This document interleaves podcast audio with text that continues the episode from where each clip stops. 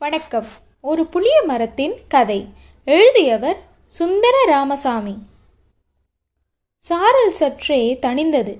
சிறுவர் கோஷ்டி புறப்பட ஆயத்தமான போது கூட்டம் கூட்டமாக தொட்டிகள் மரத்தை நோக்கி வந்தனர். நாற்பத்தைந்து பேருக்கு குறையவில்லை. அவர்கள் பின்னால் ஒருவன் சைக்கிளில் வந்தான். பூட்டி கிடந்த கடைவாசல் ஒன்றில் சைக்கிள் அணைத்துவிட்டு கையில் இருந்த நோட் புத்தகத்தை விரித்து ஒவ்வொரு பெயராக கூப்பிட்டான்.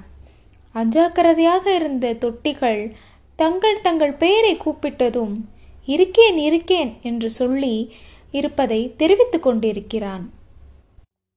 ஜங்ஷனில் நகரசபை காம்பவுண்டு சுவரை ஒட்டி ஒரு தண்ணீர் குழாய் அங்கு குழாயடி ஈரத்தையும் பொருட்படுத்தாமல் ஒரு தோட்டச்சி உட்கார்ந்து கொண்டிருந்தாள். அவளுடைய வயசுக்கும் பூரிப்புக்கும் அவள் ரவிக்கை அணிந்து கொள்ளாமல் இருக்க வேண்டிய அவசியமில்லை. அவள் பக்கத்தில் சில சிறுவர்கள் கூடி நின்று அவளையும் எடு எடுப்பவனையும் மாறி மாறி பார்த்து கொண்டிருந்தனர். அவள் பார்வையோ ஒரேடியாய் புளிய மரத்தில் இருந்தது. இந்த மரத்திலேதான் தான் எம்புட்டுக்காய் என்றாள்.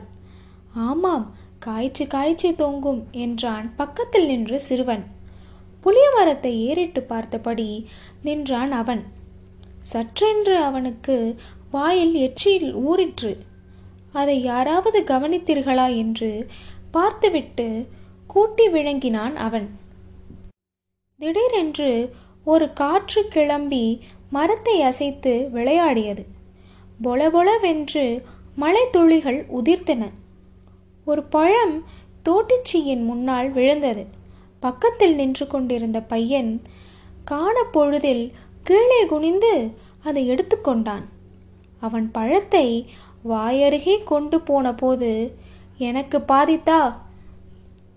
என் ராசா அல்ல என் கண்ணல்ல என்றாள். சிறுவன் ஒரு கணம் தயங்கிவிட்டு ஒரு துண்டை கிள்ளி அவளுக்கு கொடுத்தான்.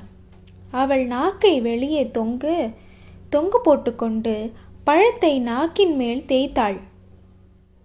அப்போது அவளுடைய இரு கண்ணங்களும் துடித்து கண்களும் வேற சொருகின. இதை கண்டு பையன்கள் சிரித்தனர். அவளும் சிரித்து கொண்டாள். இளம் தொட்டிச்சியின் ஒருத்தி குழாய் அடைக்கே வந்தாள்.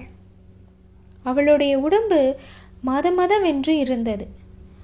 கட்டம் போட்ட துணியில் தனிந்த கைகள் கொண்டு ஜம்பர் அணிந்திருந்து மிகவும் அழகாக இருந்தது.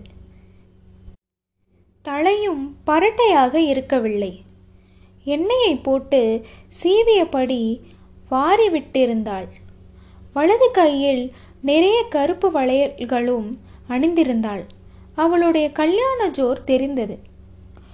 குழாயடியில் உட்கார்ந்திருந்தவளை பார்த்து இளம்பெண் கேட்டாள் இன்னைக்கு பாந்தி எடுத்தா உனக்கு? அடே அப்பா என்ன வாந்தி? காலையில் எந்திரிச்சதும் வாயை கொமட்டிக்கிட்டு வந்துட்டு என்று சொல்லியவாறு பழத்தை நாக்கில் இழுத்து போட்டு தேய்த்து கொண்டாள் அவள். அவள் பழத்தை சுவைப்பதையே கண்கொட்டாமல் பார்த்தாள் இளம்பெண் புளிச்சி கடக்கோ? என்றாள் அவள். அடேங்கப்பா என்ன புளி புளிக்குது? மண்டைய பேய் பிடிக்குது. வாய் குமட்டலுக்கு சுகமா இருக்கு என்று கூறியவாறு இரண்டு மூன்று தடவை பழத்தை வேகமாக நாக்கில் இழுத்து கொண்டாள். இளம்பெண் அந்த இடத்தை விட்டு நகர்ந்து புருஷர்கள் மத்தியில் நுழைந்தாள். கூட்டத்தின் நடுவே காக்கி சட்டை அணிந்தபடி கட்டுமஸ்தான தேகத்துடன் நின்று கொண்டிருந்தான் ஒரு வாலிப தொட்டி அவள் அவன் அருகே சென்று தோலை தட்டி மரத்தை காட்டி ஏதோ கூறினாள். அவன் கூட்டத்தை விட்டு வெளியே வந்தான். அவளும் பின்னால் வந்தாள். ஆச்சார் எடுத்து முடித்துவிட்டு முனிசிபால் சிப்பந்தி சில வேலை உத்தரவுகளை பிறப்பித்துவிட்டு சைக்கிளில் ஏறி சென்று விட்டான். வெற்றிலைப்பாக்கு கடைகள் திறக்கப்படவில்லை. மழை காரணமாக கடைக்காரர்கள் சந்தைக்கு போக பின்தங்கி இருக்க வேண்டும். ரோட்டில் அப்போது சினுசினுத்து கொண்டிருந்த சாரல் கனமான மனித நடமாட்டம் இருக்கவில்லை. வாலிபர் தொட்டி அக்கம் பக்கம் இரண்டு தடவை பார்த்தான். ரோட்டு ரிப்பேருக்காக குழையாடியை ஒட்டி ஜல்லிக்கற்களை குவிக்கப்பட்டிருந்தன. அதிலிருந்து ஒரு கல்லை எடுத்து இடது கை விரலை நீட்டி குறிப்பார்த்து விட்டு கல்லை வீசினான். பத்து பதினைந்து பழங்கள் கீழே உதிர்ந்தன. இளம் தொட்டுச்சிகளும் சிறுவர்களும் அவற்றை எடுத்துக்கொண்டன பொறுக்குவதற்கு ஓடோடி வந்த பல தொட்டிச்சிகளும் குழந்தைகளுக்கும் பழம் கிடைக்கவில்லை. அவர்களும் தங்கள் புருஷன்களிடம் சென்று செல்லம் கொஞ்சி பேசினார்கள். இப்போது மேலும் பல தொட்டிகள் முன்வந்து மரத்தை பார்த்து கற்களை வீசினார்கள். மரத்தில் கற்களை வீசினால் தொட்டிகள் சண்டைக்கு வருவார்களே என்று அதிகரம் தயங்கிக் கொண்டிருந்த குழந்தைகள் இப்போது தாராளமாக கல்லை வீசி எறிந்தன. சோனி குழந்தைகளும் தொட்டிச்சிகளும் பழங்களை பொறுக்கினர். அப்போதுதான் புளியமர ஜங்ஷனை அடைந்த சிறுவர் பட்டாளம் ஒன்று அதுவரையிலும் ஒதுங்கி நின்று கொண்டிருந்த தொட்டிகளும் கல்வீச்சில் பங்கெடுத்து கொண்டனர். பழங்கள் பொலபொலவென உதிர்ந்தன. ஒவ்வொருவரும் கை நிறைய பொறுக்கிக் கொண்டனர். பையன்கள் பால் பாத்திரங்களில் புளியம்பழத்தை அடைத்து கொண்டனர். சல்லிக்கற்கள் குவிந்திருந்த சுவடே இப்போது தெரியவில்லை. ஜங்ஷனை சுற்றி பழுத்த இலைகள் பச்சை இலைகள் முதிர்ந்து விழுந்த சள்ளிக்கிளைகள் கற்கள் யாருமே எதிர்பாராத நேரத்தில் திடீரென்று போலீஸ் என்று கத்தினான் ஒரு பேக்கரி சிறுவன். பையன்கள் தலை தெறிக்க மகாத்மா காந்திக்கு ஜே என்று கோஷமிட்டபடி ஓடினார்கள். இரண்டு பார்லங் தூரம் ஓடிய பின்னர்தான் வெறும் கபூரா என்பது தெரிய வந்தது அன்று ஒரு மணி நேரம் கழிந்து பின்னர்தான் சிறுவர் பட்டாளம் அரண்மனையை அடைந்தது. தொட்டிகள் வேலைகளை தொடங்குவதற்கு அன்று வழக்கத்தை விட பின் பிந்திவிட்டது. புளிய மரத்தடியை பொறுக்கி தொட்டி அன்று விசேஷ சீரத்தை எடுத்துக்கொண்டு பெருகினான்.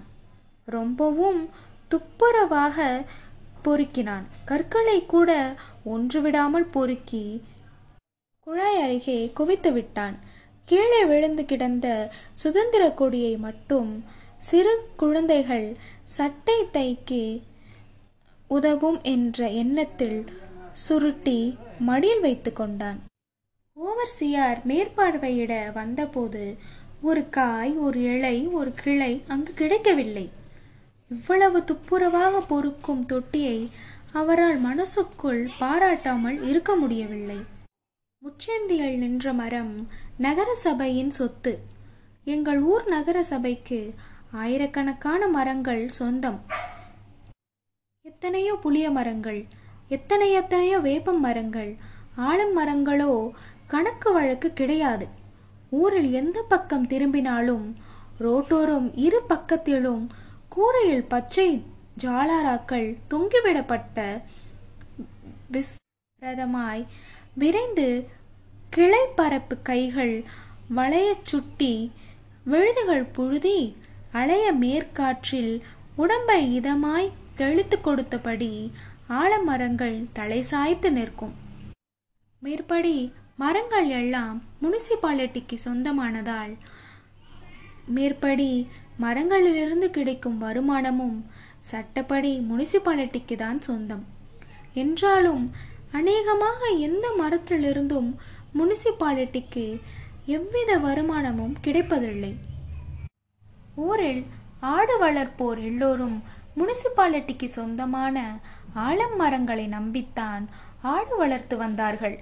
முனிசிபாலிட்டிக்கு சொந்தமான ஆலங்குளையை போட்டு ஆடுகளை பேணி தங்கள் பாலை கறந்து எடுத்துக்கொள்வதுதான் ஆடு வளர்த்ததில் அவர்கள் கண்ட கவர்ச்சிகரமான அம்சம். லாபகரமான அம்சமும் அதுவே. மேற்சொன்ன விஷயங்களுக்கு விதவிலக்காக எங்கள் ஊரில் ஒரு மரம் உண்டென்றால் அது ஜங்ஷன் புளிய மரம்தான் ஜங்ஷன் புளிய மரத்திலிருந்து மட்டும் முனிசிபாலிட்டிக்கு வருமானம் கனகச்சிதமாய் கிடைத்து வந்தது. அதற்கு காரணமும் உண்டு. புளிய மரம் நிற்க இடம் முச்சந்தி. இந்த இடத்திற்கோ இரவு பகல் என்பது கிடையாது.